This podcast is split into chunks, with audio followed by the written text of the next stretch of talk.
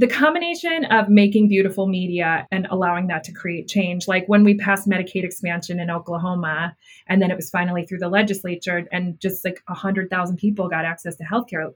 To be part of that team is such a gift. It feels worth the hustle because when you land and you do a good job, you can make really great change.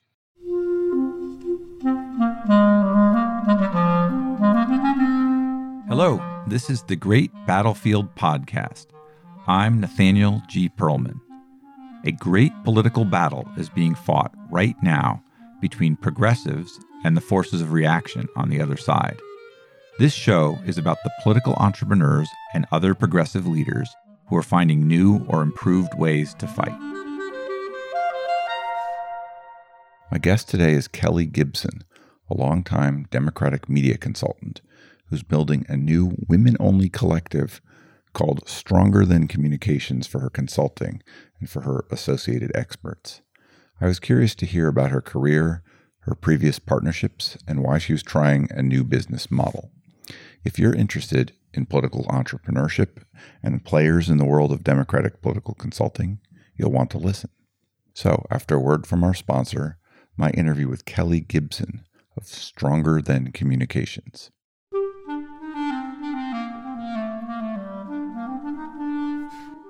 This episode is brought to you by Graphicacy. Graphicacy is an analytic design firm that can help you advance the mission of your organization using your own real data and information.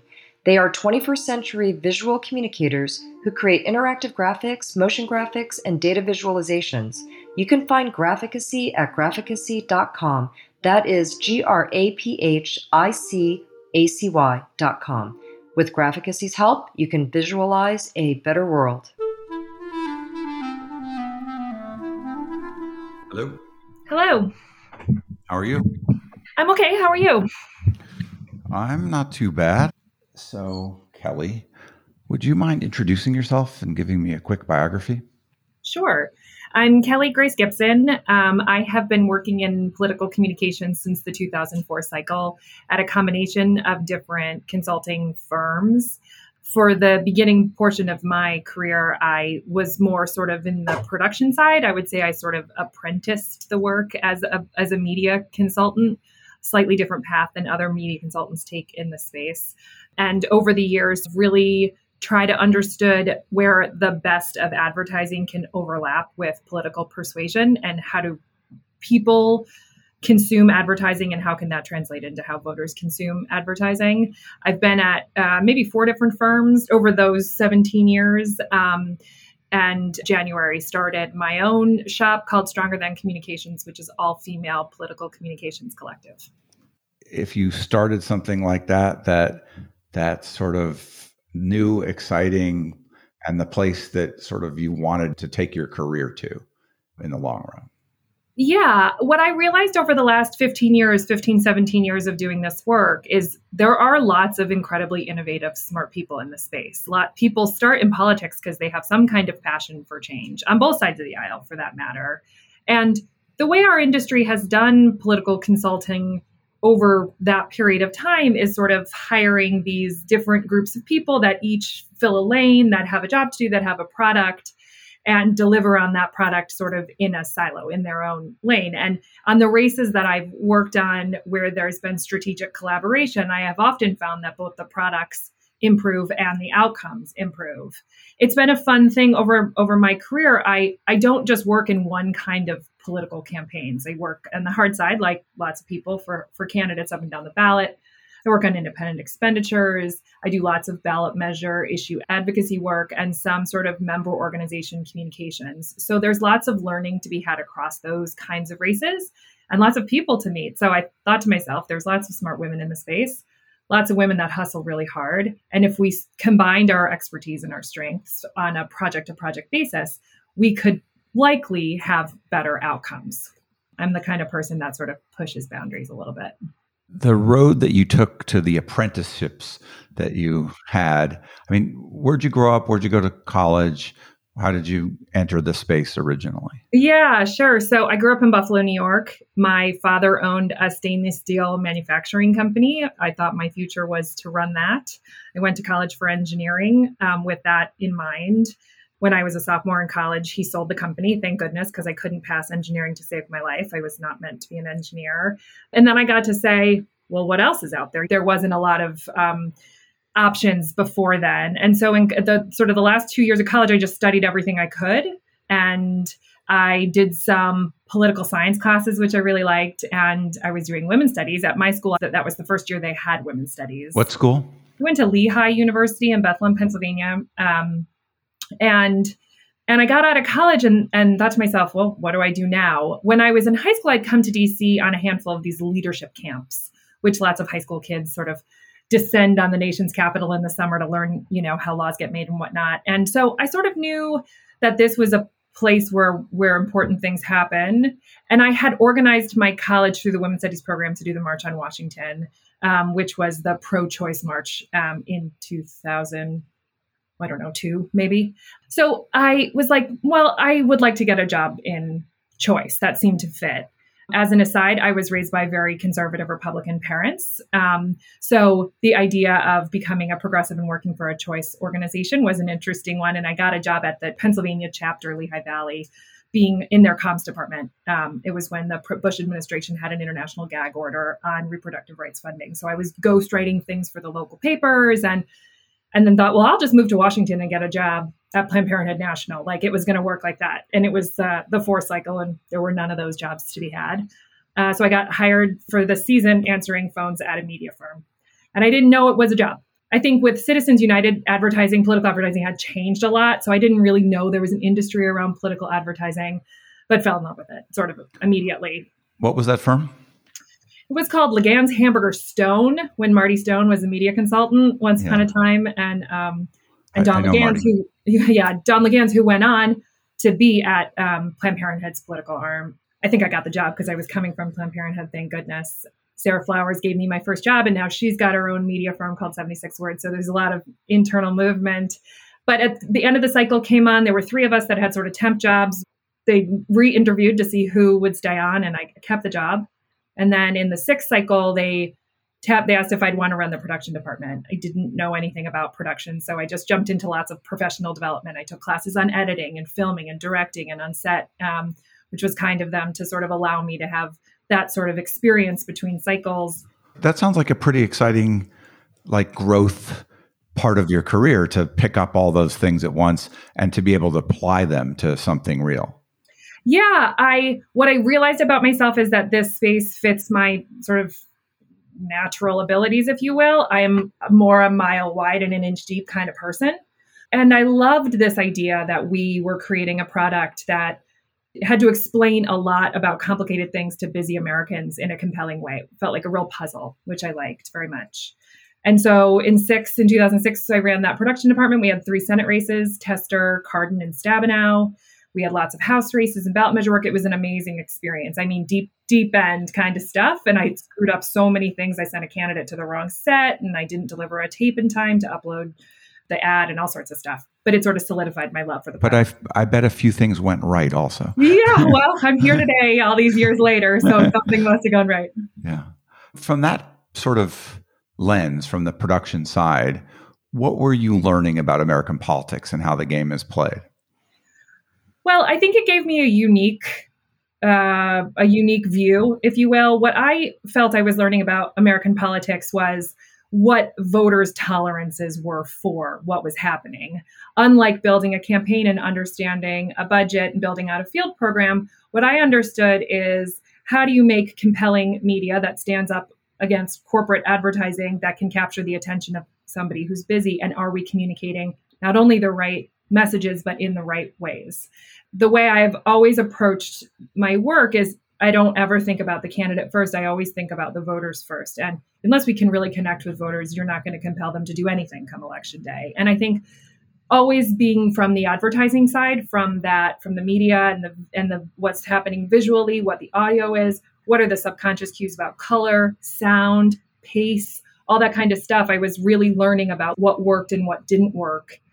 And the way I do my job still is I I write and direct and produce all my ads, sit with editors that I've been with for 10 years and say, well, try that shade of teal or try that different beat. Can we land the cut on this? So I feel very intertwined with the universes that are are fundamental to the success of any given ad.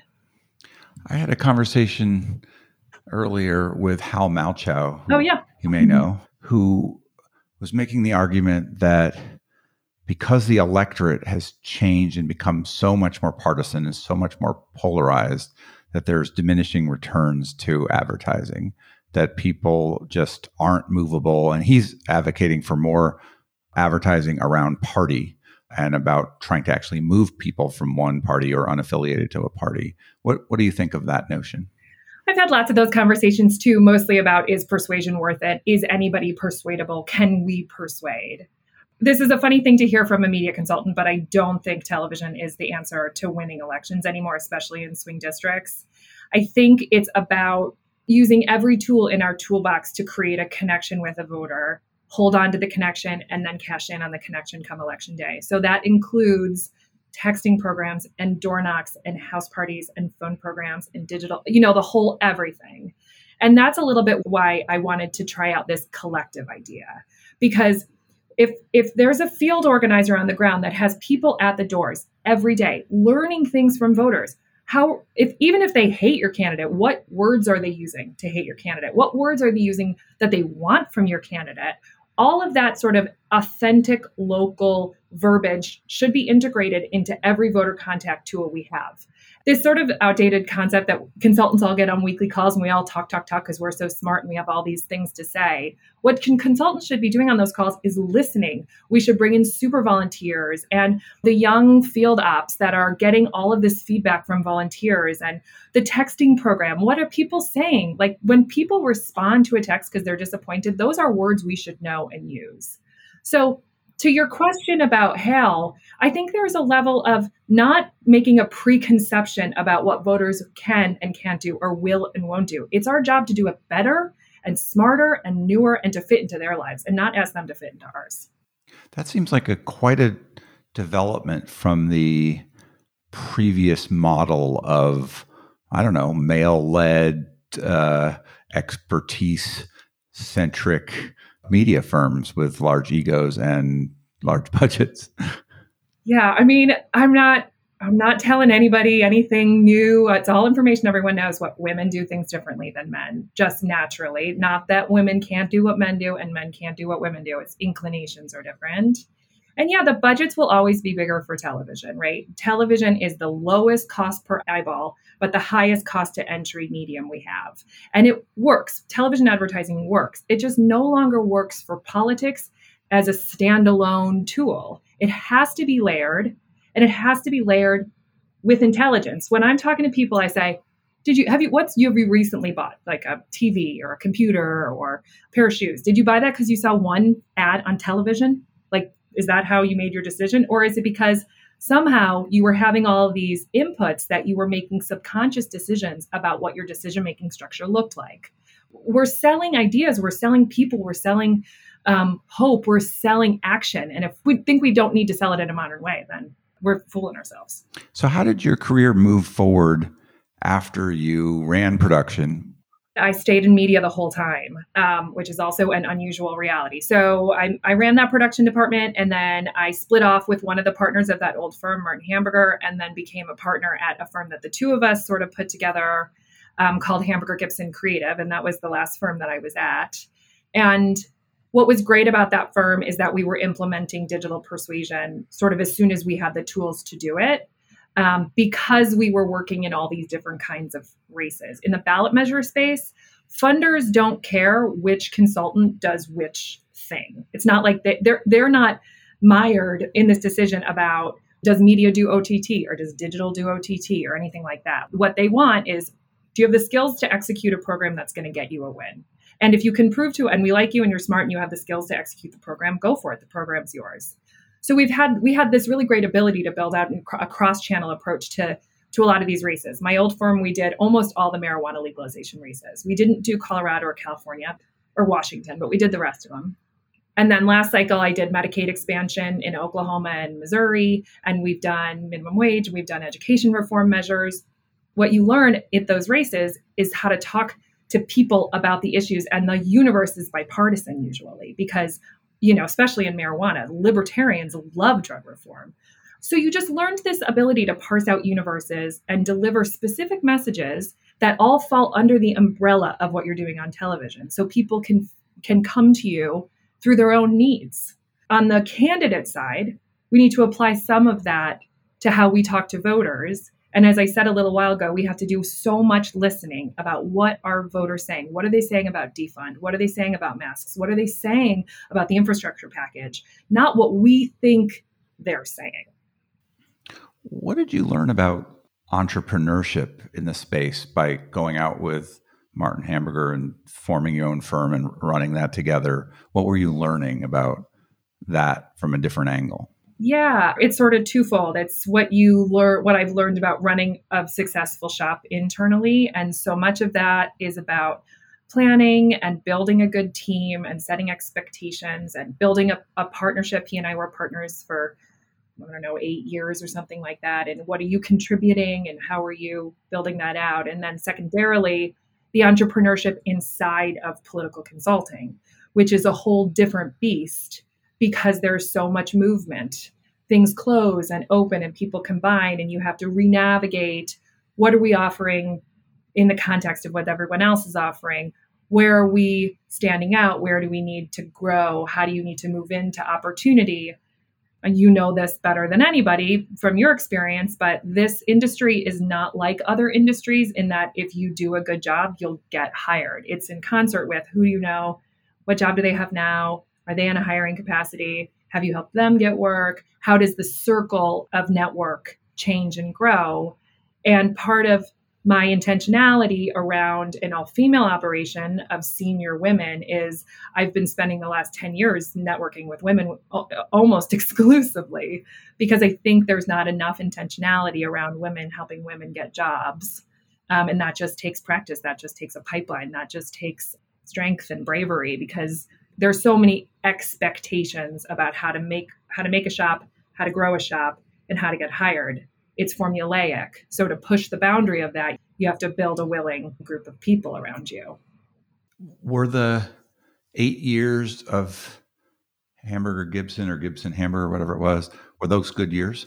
They were great years. Lots of growth, lots of finding joy inside of what we do. As I said earlier, people get into politics for purpose when they're young. And so reminding ourselves that that still has to be at the heart of what we're coming to work doing. And as you know, you work harder in this business, especially during election cycle, but all the time than basically any other job on the planet. I mean, you could be the candidate, that might be harder. But and these shops where you have 20 races or some of the other shops that have 35 races or whatever it is, you're working seven days a week, you know, whatever it is, 20 hours a day, which of course you're not, uh, feels like that. If you can't be reminded about why you're doing it, then you burn out. What keeps you in the game? What is it that you lo- have liked about it along the way so much? I really like political advertising, like telling a 30 second story about a person who, if elected, can make great change, or an issue, if passed, could be fundamentally important to people's lives. I mean, it's unfair. There's no other job where you get to be creative and useful and hustle. I am also live by the hustle. I'm ambitious. I'm sort of energized by people and the hunt and all that kind of stuff. I'm sort of a natural entrepreneur, if you will.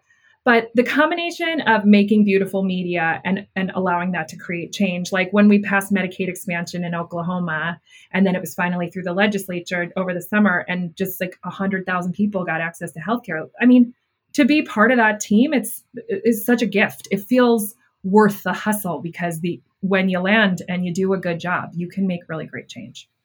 Is there a an ad, a campaign that like if you you know, if you're going to play something at your funeral or something, or or some celebration. Oh God, uh, my funeral is going to be so depressing if they're running TV political ads. Well, you know, sometimes you want you want to show the highlights. We could put that in a different set no, of clothing. No, no, yeah, I'm just teasing. Do you have a favorite ad you made uh, along the way? Yeah, I mean, one of this the ads that we made just for this Medicaid race I was just pointing out to was was really special and and maybe because we were in pandemic time, so I had two big races in Oklahoma, this Medicaid expansion, and I um, I worked for former Congresswoman Kendra Horn, who had a, you know the fight of her life. Unfortunately, it didn't go her way. And the other thing about Oklahoma media is really cheap, so you end up making so many ads. Um, but for the Medicaid expansion, it's this story of a woman who's pregnant and she lives in rural Oklahoma. Part of what was happening in Oklahoma is lots of rural hospitals were closing because they couldn't afford to stay open, and so you see her go into labor and her husband's packing her bags and they get in the car and there's a drone shot and she pulls up to a hospital and it's closed um, and then back to the street and then the car stops and you hear a baby crying and you know it's there was a tag for everything we can't risk losing so there was a real story to that there was some concern with the team about whether it was to this or to that or can we really talk about pregnancy or all that sort of stuff and at the end of the day in order to engage Americans in democracy, we have to make them feel like it's important. That's our job. And we can't expect that they can prioritize something that that aggravates them all the time. So our job is to help them easily understand what the stakes are. I've made some candidate ads that um, that are are really fun. Former Congressman Patrick Murphy from Florida, we made a fun ad of him jogging. I mean, there's millions of ads of candidates jogging, but um, he was in a little park and the dolly was being pulled backwards and we were all running next to him he had to memorize all his lines and when he when he nailed it we were like yeah so part of them are great ads part of them are great experiences you know i've been to so many states and met so many voters and so many candidates and you know you just realize that people want good in their communities even if sometimes this country feels impossible You've been working of late in a country, I mean, you talked about democracy, where even the way the democracy works is in play, where it's under attack. It's just distressing, at least for me, beyond anything that I remember. What has it been like for you in the Trump era to be a media consultant? Well, I have to say that probably part of the reason that I've stayed in this business so long is I'm a default optimist. I can't really help myself. Sometimes I wish I was more of a realist. So I suppose that I say that to say that nothing terrible can't be turned around with the right sort of advocates and um, engagement. You know, Trump was hard from so many levels, obviously, so disturbing about his attempt to, yeah, steal democracy to make the system somehow not work. He was terrible for women it was bad. But what we saw come out of that, I think, is engagement. Like the amount of different organizations that are recruiting people to run for office. Did you see that Everytown just just launched a $10 million program to recruit and train victims of gun violence to run for office? I mean, that would be transformative. To, so over the next you know decade we get these people elected to state and local or mayor or and then eventually they're making federal law so I mean, the sad part is that it had to get terrible for people to engage, and that we have engaged a group of people that support Trump's actions and feel like that is the way leadership should look. But when you think about corporate social responsibility, all of these big corporations that are investing now in voter registration and getting out the vote, none of that would have probably happened without Trump, is my guess. If things, you know, 40% of Americans would still vote and they would still be 65 plus, and they'd probably be white people and all that kind of stuff, white people and black women. And and because we were in crisis, all of these different industries are are encouraging registration and voter turnout. And you know, I did work for an organization called iVote last cycle where we were talking about all the ways to vote, the extension of the ways to vote, which of course are under attack in a lot of places. I understand that. But that democracy can stretch and change. It's not some monolithic thing that you need to respect or it doesn't work. Like it can it can answer the call and innovative, passionate people come out to fix things. I mean, it's it's it's really fun to watch. And I'm really worried about the midterms. I think it's going to be really hard for Democrats. The maps are going to be hard. Candidate recruitment is hard. Holding on to the House, all these governors' races, I'm I'm scared that we won't swing back as far as we need to. But there's lots of really smart people up to the challenge. And I choose to believe that they'll work their asses off for some kind of change. I hope your I hope your optimism pans out. I'm always less optimistic than the next person. I wish I were more so. Um, although I always do kind of in the back of my head feel pretty hopeful That's in good. the long run. Um, why did you you end the partnership? What happened that you both went separate directions? Yeah, I think it was just, it just ran its course. So I had worked with or for Martin for 17 years, which is basically the entire my entire grown, grown up life, you know, with the exception of one job. And I'm just really committed to this women centered model and growing into that space. It's it's my passion and purpose and you can't do that with a white male partner, you know, it doesn't it doesn't sort of suit each other. We left on really good terms and have had a very close friendship and will continue to. But I think if I'm sort of preaching that this industry is resistant to change and I am not willing to change to sort of represent what I'm looking for, then that's the sort of a hypocrisy I'm unwilling to sign up for. So it was time to see what I could do. Where where where do things bend? Where do I push to bend enough not to break anything? I can be as traditional as anyone wants me to be, but if you're somebody with a tough race, if you're a new candidate, if your map is confusing, like our approach is just the better approach. So, what is different then about your new firm versus your old firm or other firms built on an older model? What's different in what you produce? What's different in how you relate in the market? What's different in, in how you organize internally? Yeah, the fundamentals are much the same, right? Like we understand media markets and we can make television advertising come up with good buys. And even more and more firms are now having a cross channel approach, um, which certainly I believe is the most important way. So, digital offerings that um, complement your linear program with over the top television on top of that. I think where where it differs is um, extending message and stretch reach of that message beyond just video persuasion properties. So, as I was mentioning earlier, I think the relationships between the field director and the comms person and the super volunteer and the media consultant or the digital media, the comms consultant, is some of the most important because there is a, this this complete need to understand what people are saying in their local voice. As I said earlier, what do they care about? How are they communicating their needs? And then where are they getting their information? In some places, it's relational organizing. So I don't know if you've heard of that woman, Katie Paris, who runs Red Wine and Blue. It started in Ohio. It's all it's all suburban women to women relational organizing. And she and I have had a bunch of conversations about how sometimes messages are easier to hear from somebody that looks or feels like you. If you're a suburban mom in one place, you can probably communicate with a suburban mom in another place. Or if you're a white one, a black one, Latinx. So understanding that just sort of uh, video waves coming off a device, a TV or an otherwise, it's not going to really land in a memorable way unless you've created some kind of foundation. So in in the best kind of way, there are women who have sort of agreed to be part of this collective who come from all different kinds of political expertise fundraisers and general strategists buyers and filmmakers digital buyers influence impact communicators who all have different experiences that could benefit a comms program on a race. And so the way this thing is trying to work is when there's an opportunity for work or to pitch something or to talk to somebody about being hired, we talk and say which of our expertise are the best combination? What team should we put together to, to help this campaign accomplish whatever they need to accomplish? And then we build out from tip to tail. Like when you launch it's not just a launch video that you need from me right? You need to understand what we're saying to the press. What are the tweets? What journalists are we tapping?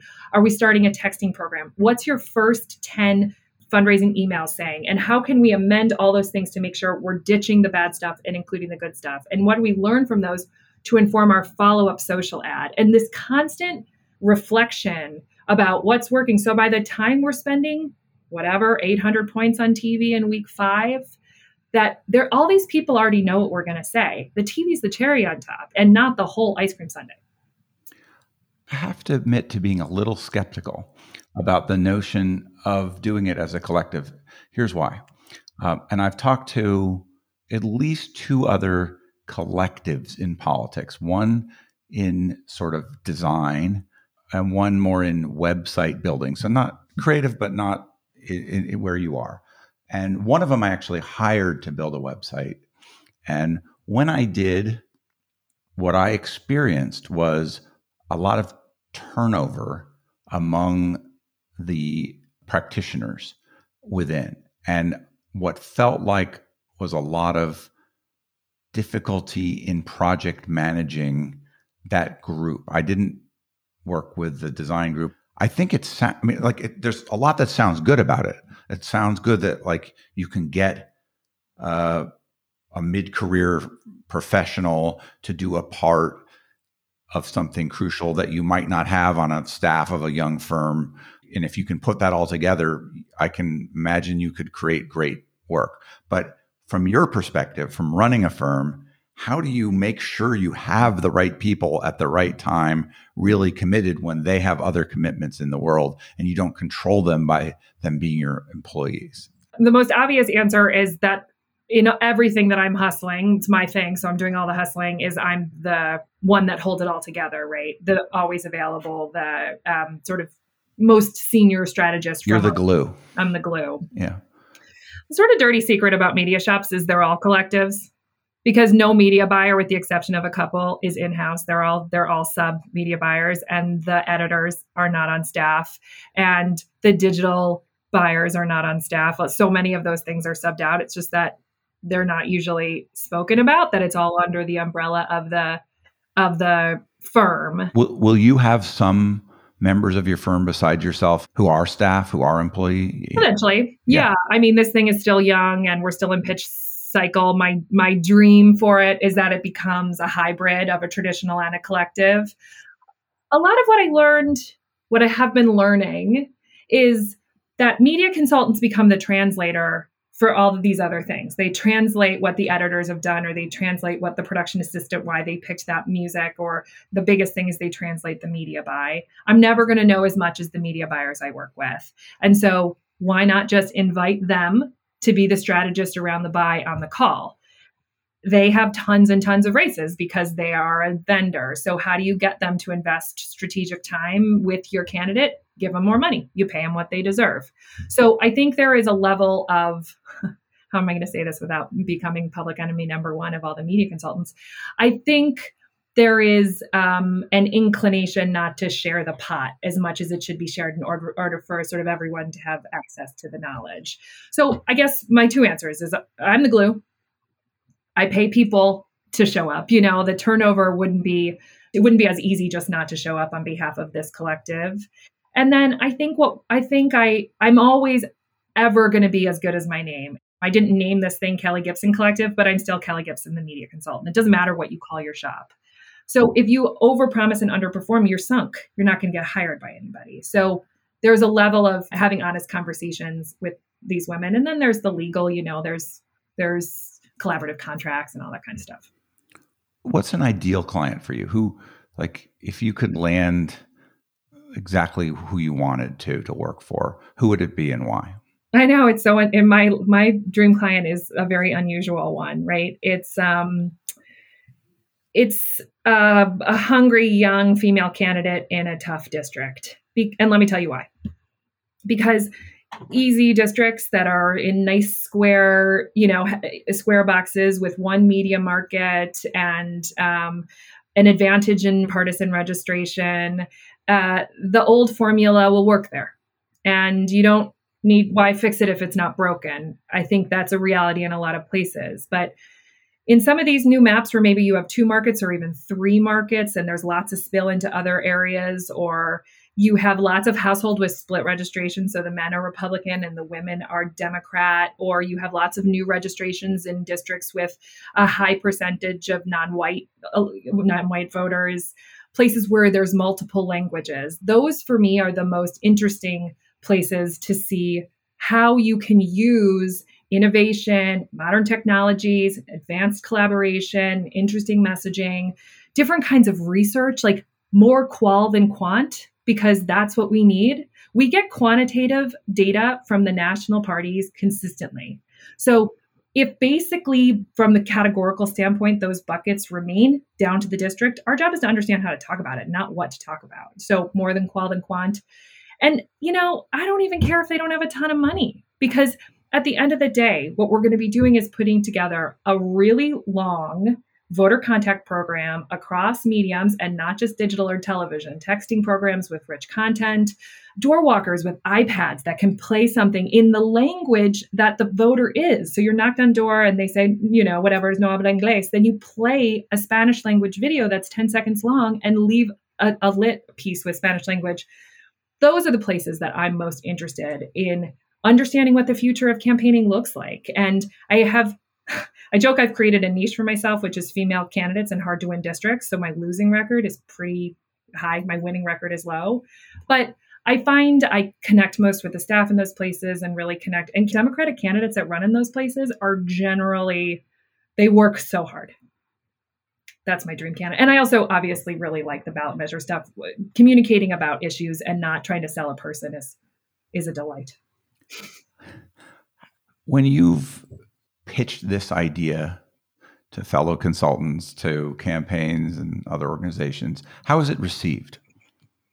It's a tough question. Um, I'm still working on how to talk about it the most effectively. Everybody does it differently, you know. Some people that are now in positions of hiring that are like former field staff kind of people love it right? Because there is a level of which everyone brings to the table something that they've done in this business that they thought was really worked and and is not used well enough.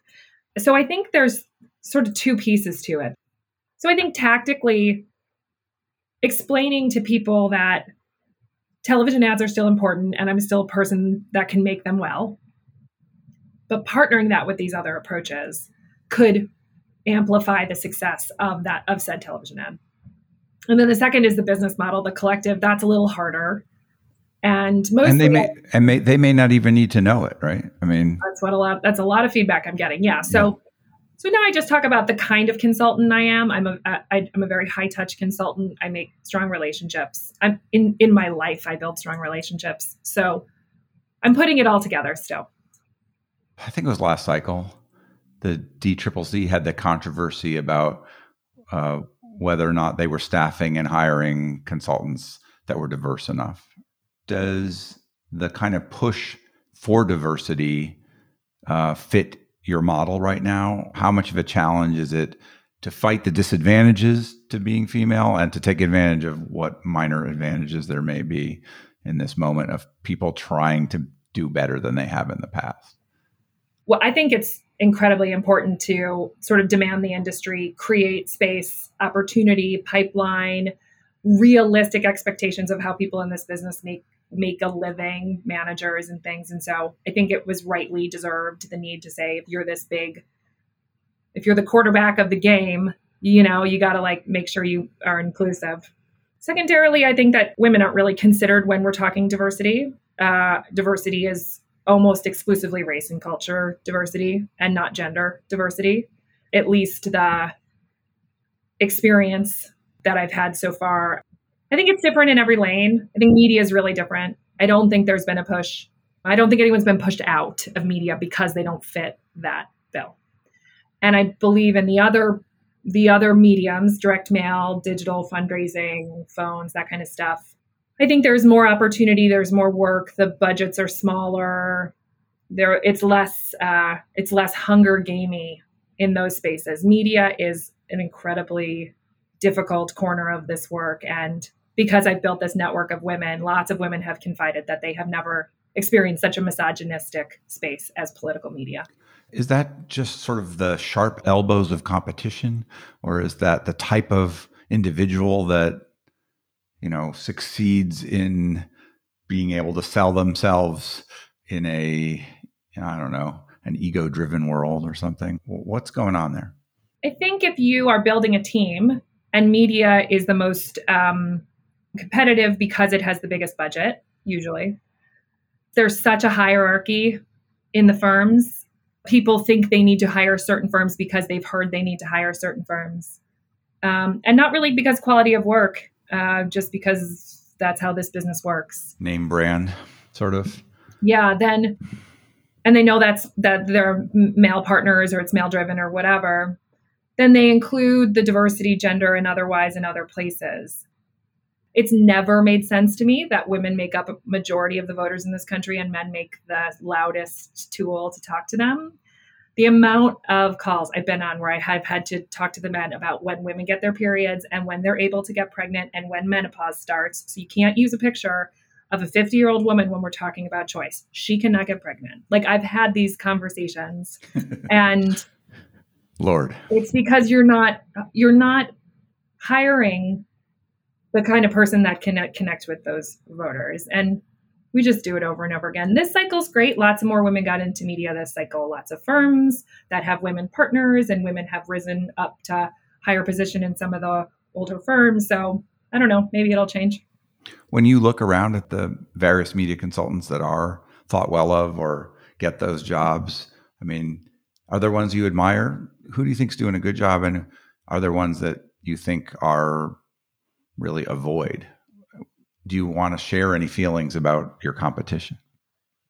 I, I, mentioned this a little bit earlier, but I think it's hard to share power and profit and voice. And we are a business that has a, a finite amount of chairs around a table. I have even written on my marketing materials, I was like, we believed you need to pull up more chairs, and if the table's not big enough, build and build a bigger one.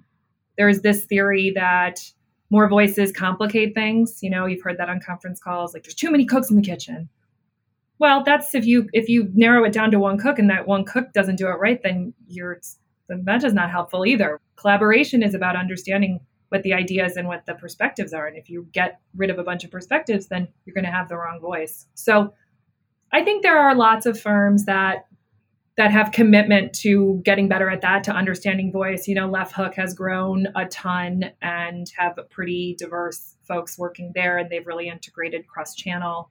And Declaration is new this cycle, and Meredith Kelly came out of Senecozar, so she's got a lot of experience, and Mindy Myers has a new firm. So the other part of this is media consultants don't talk to each other really because this, there's this fear of being friends that somehow you'll give away a trade secret and then they'll beat you, which I just try to buck all the time. I ask them all out for coffee and drinks, and I'm like, I'm not trying to steal anything from you, but if we're having things that work, shouldn't we share with each other? Because don't we want Democrats to win in the end?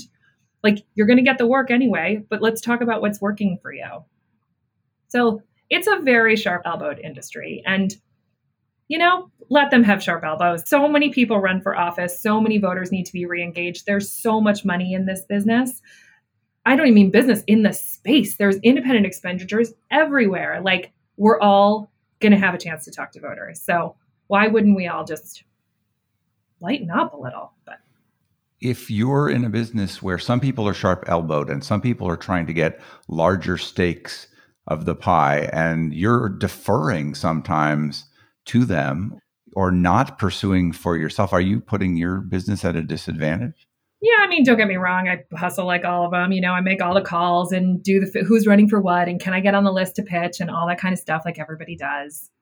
What I have always wanted since the beginning is to prove why I should be in the room. And then when I'm in the room, to convince whoever's the hirer to hire me. And I have plenty of opportunity now after doing this for 17 years to get in the room. Not every room. I don't need to be in every room and not at all levels and all that kind of stuff. But what I want to do is to help hardworking, passionate people accomplish whatever progressive goal they're doing. And I won't play their game to do it anymore. I won't play an existing game that doesn't fit me or who I want to be. At the end of the day, I know the person, you know, I'm almost 40 years old. I have children. I know who I am. I know how to do this work. I've found people I want to do it with, and that'll be enough. One of the developments that I've been moderately tracking is more use of testing in the world of communication, more companies and technologies that allow you to figure out earlier whether something's working or not. To what extent do you incorporate that kind of learning that's going on in the space or techniques that are going on in the space into what you do or what's your plans? Yeah, we have done certainly in the ballot measure side, we do a lot of testing, you know, traditional ad testing, n- not like super traditional, not dial tests anymore, but online ad testing or online journaling that includes stimulus, either fully produced ads or half produced ads or concepts or whatever that is. And one of the great things about cross channel persuasion is that you can, as you know, you can run digital ads and A B test them based on engagement with the ad. So That can be difference in messaging or difference in how you deliver the same message to the same universe. Um, I think that'll happen more and more with rich text programs. I love when ads I make get to get tested in the Missouri Medicaid rates. Last time my firm just did digital, a Republican firm did the did TV, and we got to ad test like 17 of our digital ads. So there is a real advantage to being able to do it, and we have engaged in it. And timeline is really important, as as you said. The one caveat would be to let perfect get in the way of good a little. That's a little nerve wracking. You know, if a, a group of experienced strategists say, I think we need to take this risk and deliver this kind of message in this kind of way, and people are like, oh, we got to test it first. And then the moment is passed. I think there's a, a combination of fully vetting and also sort of bringing the expertise together and executing on on on experience. There have been certainly cases where people have been surprised that they thought a well-made ad would do something and actually went the wrong direction like it backfired and sometimes you know even the most experienced people can't anticipate the the way things land out there right? Yeah i wonder how big the table was around the people making decisions about that well-made ad. I don't know. Technology is a real advantage. Political technology has always been behind consumer technology in terms of voter communication or advertising. And and to identify what's working and take corporate case studies and feel risky enough or brave enough to engage some of those new technologies. I mean, the other thing about campaigns, which is never ever going to change, at least federal campaigns, is they open the door. 10 days later, they have to be running a fully functioning business. They raise it up to millions of dollars for the ultimate, you know, store opening or restaurant opening. And then if they flap, they're done. And these people are, are raising this money $2,500 at a time. So you're like, I got a new idea. We're going to take a risk they're like, you're out of your mind. I'm not taking a risk. And that's why to implement sort of innovative slash risky tactics, you need a real challenge. And that's what I was saying earlier a place with difficult lives or split households or whatever it is. Because you get to say to those people, you don't have to take the risk. That's fine, but you're for sure not going to win by going safe. And if you want to win, you're going to have to sort of trust the team that we that has spent all this time together. Do you have anyone in the collective that you want to highlight? Oh, um, that's kind. So Sage Media, Janet Katowitz, who I've been buying with almost the the entirety of um, of my work doing this. She's amazing. Their whole team is amazing and have been incredibly supportive of this women forward operation and and are always willing to have lots of client time and and media buys that make tons of sense and innovative for sure. Last cycle, the committee was really um, worried because we invested a, a huge amount into over the top television early on much more than any other race across the country. And after we spent many calls talking about the data and the strategy around that, they got on board. So she's been an amazing partner. Um, there's a general strategist out of Oklahoma, Amber England, who um, who's amazing to work with and very very smart. And and it's been such a pleasure to be able to be in this collective. Former Congresswoman Katie Hill and I are doing some work around her. So she has an organization called um, Her Time, and and she's working more in sort of candidate recruitment and training. And so we're working together on some stuff. So there's um, amazing women doing amazing work. And when we work together, it's, you know, it's better. Does that sort of extend to like working with female pollsters, female digital strategists, et cetera? Like, I try really hard. I really do try really hard. Whenever I'm asked uh, by anybody about who do you recommend, I almost I almost exclusively recommend women. And that's not to say that I don't think the men in the business do a good job. I just think the men are recommended more than the women. so I'm just trying to balance the scales a little bit. And yeah, like Jill Normington is amazing pollster who I've had the opportunity of working with, and she's so smart. And Annie Levine from Rising Tide. There's really, really smart women in all sorts of corners. Fiona Conroy from from Deliver is direct mail strategist, who I think is one of the m- most genius women in the business. So um, it's really just to say that there's lots of really smart women getting a lot of work doing really good work. And in 2022 if we do not turn out like 50% of female voters we're sunk. So let's start getting the sensibilities of women candidates and women consultants in front of the sensibilities of women voters.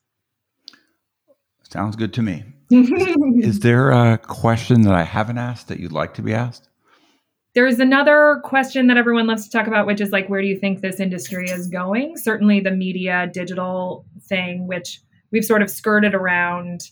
Um, I was a little surprised that a few media shops popped up that cycle that didn't really mention digital in any of their services in 2021. That feels um, unusual to me. And there was a big digital firm that brought on a media shop. So some digital firms believe that they'll turn into the TV shops, right? That digital will become more powerful than television, and some television think television will remain the leading communicator. Like my dreamy goal is by the time everyone realizes that this kind of sort of collaborative, overarching connectivity in campaigns is the only way to win, that I will have been doing it for a while. it's uh, kind of a fun and energizing thing to experiment with a different way of doing something, especially something you've been doing for more than a decade and a half. And hopefully that'll, you know, extend your career a long time and make make a difference for Democratic candidates. So I hope so. And if if it doesn't work, my plan B is making soap commercials. I would be great at making soap commercials. I'll just making the commercial or being the spokesperson for No, yeah, making it just corporate advertising, soap and shampoo. I would crush it. well, uh, I kind of hope you stay in this space. Thank you. Well, thanks much. Uh, anything else you want to say? No, that's all. Thank you so much for having me. It was a really fun conversation. I appreciate it. Fun for me too.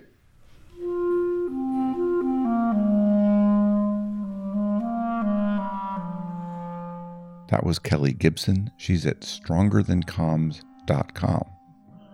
This is Nathaniel G. Pearlman with the Great Battlefield Podcast. You can find us at greatbattlefield.com or by searching for Great Battlefield in places where podcasts are found.